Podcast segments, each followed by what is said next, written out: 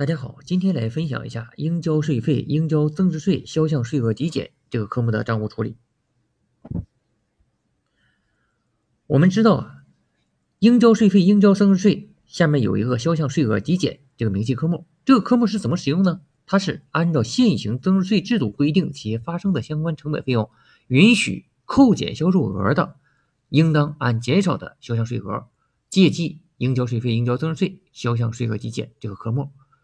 那么说白了呢，就是我们有这个差额征税的业务的时候使用这个科目，那么发生了相关成本费用的时候呢，借相关成本费用贷银行存款等，那么抵减的时候呢，借相关成本费用红字借应交税费、应交增值税销项税额抵减。大家千万要注意，不要把它当做销项的红字来处理。